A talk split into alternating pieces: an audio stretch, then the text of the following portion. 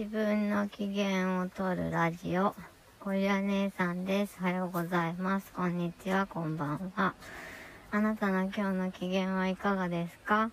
自分で自分の機嫌を取れてますか？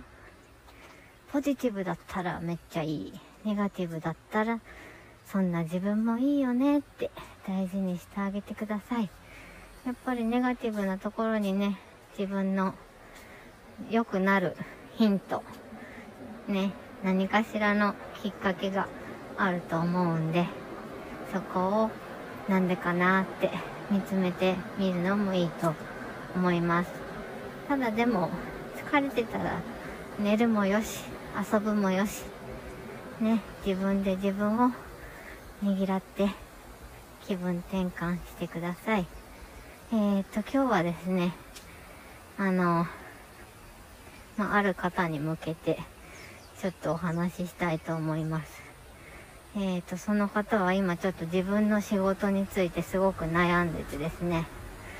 ちょっと、うん、入社早々、結構、大役の仕事を任されてしまって、しかも、それがチーム体制ではなくて、一人でやらなければいけないということで、で、しかも、なんだか、会社内で初めての試みらしくてですね、今までやったことがある人が誰もいない前例のない仕事ということをやらされる、やらされる？やるってことになってしまったらしいんですね。で、今非常に、まあ、苦しいというか、どうしたらいいかわからない中で暗中模索をしてるっていうことで悩んでるっていう話を聞いたんですけど、まあ、なんていうのかな。やっぱそういう時って、まあどうしてもこう逃れられないプレッシャーとかっていうのはあると思うんですけど、まあどんな場合でも、やっぱり、助けてって誰かに言える勇気があるといいなと思います。もうなんか本当に体調を崩してしまったり、具合悪くなってしまってからでは遅いので、ね、そんな体調崩してまで自分の命を削ってまでやらなきゃいけないことなんて何にもないんですよね。守んなきゃいけないとか、いろんなプレッシャーとか、なんか自分が背負ってるものが大きいとか、いろいろあるとは思うんですけど、でも、それで自分が壊れてしまったら、何にもならない。だから、そうなる前に、どっかに助けてって、まあ、助けてっていうのが嫌だったら手伝ってほしいでもいいし、何でもいいけど、声を上げてほしいなっていうふうに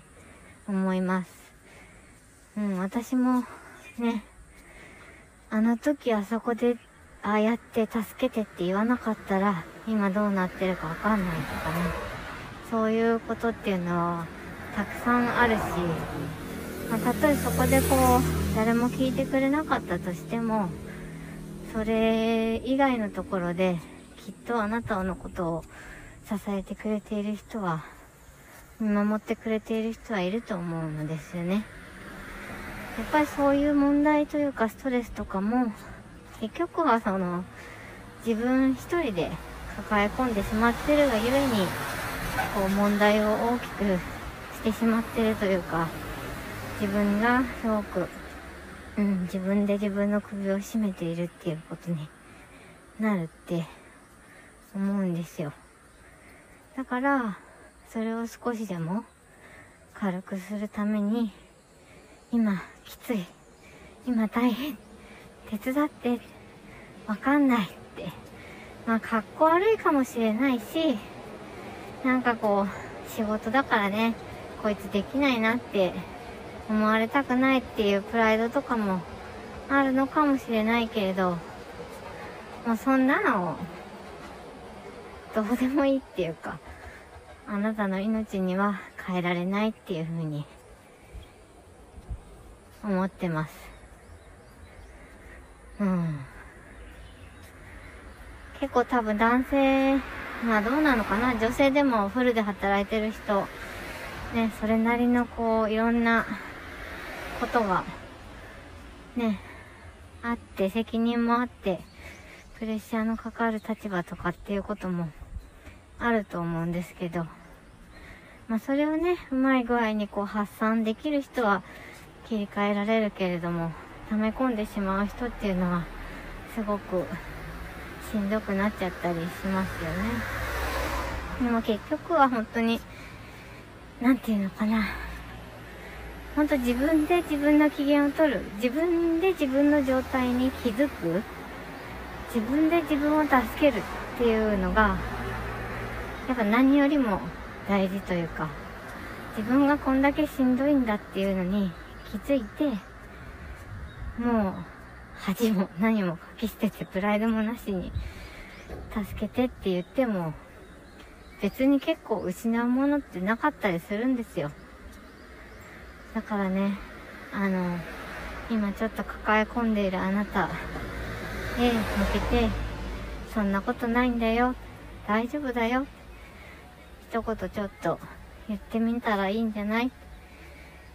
きっと大丈夫だよっていうことを言いたくて、このラジオを撮りました。今日はこんなとこです。最後まで聞いてくださってありがとうございました。またね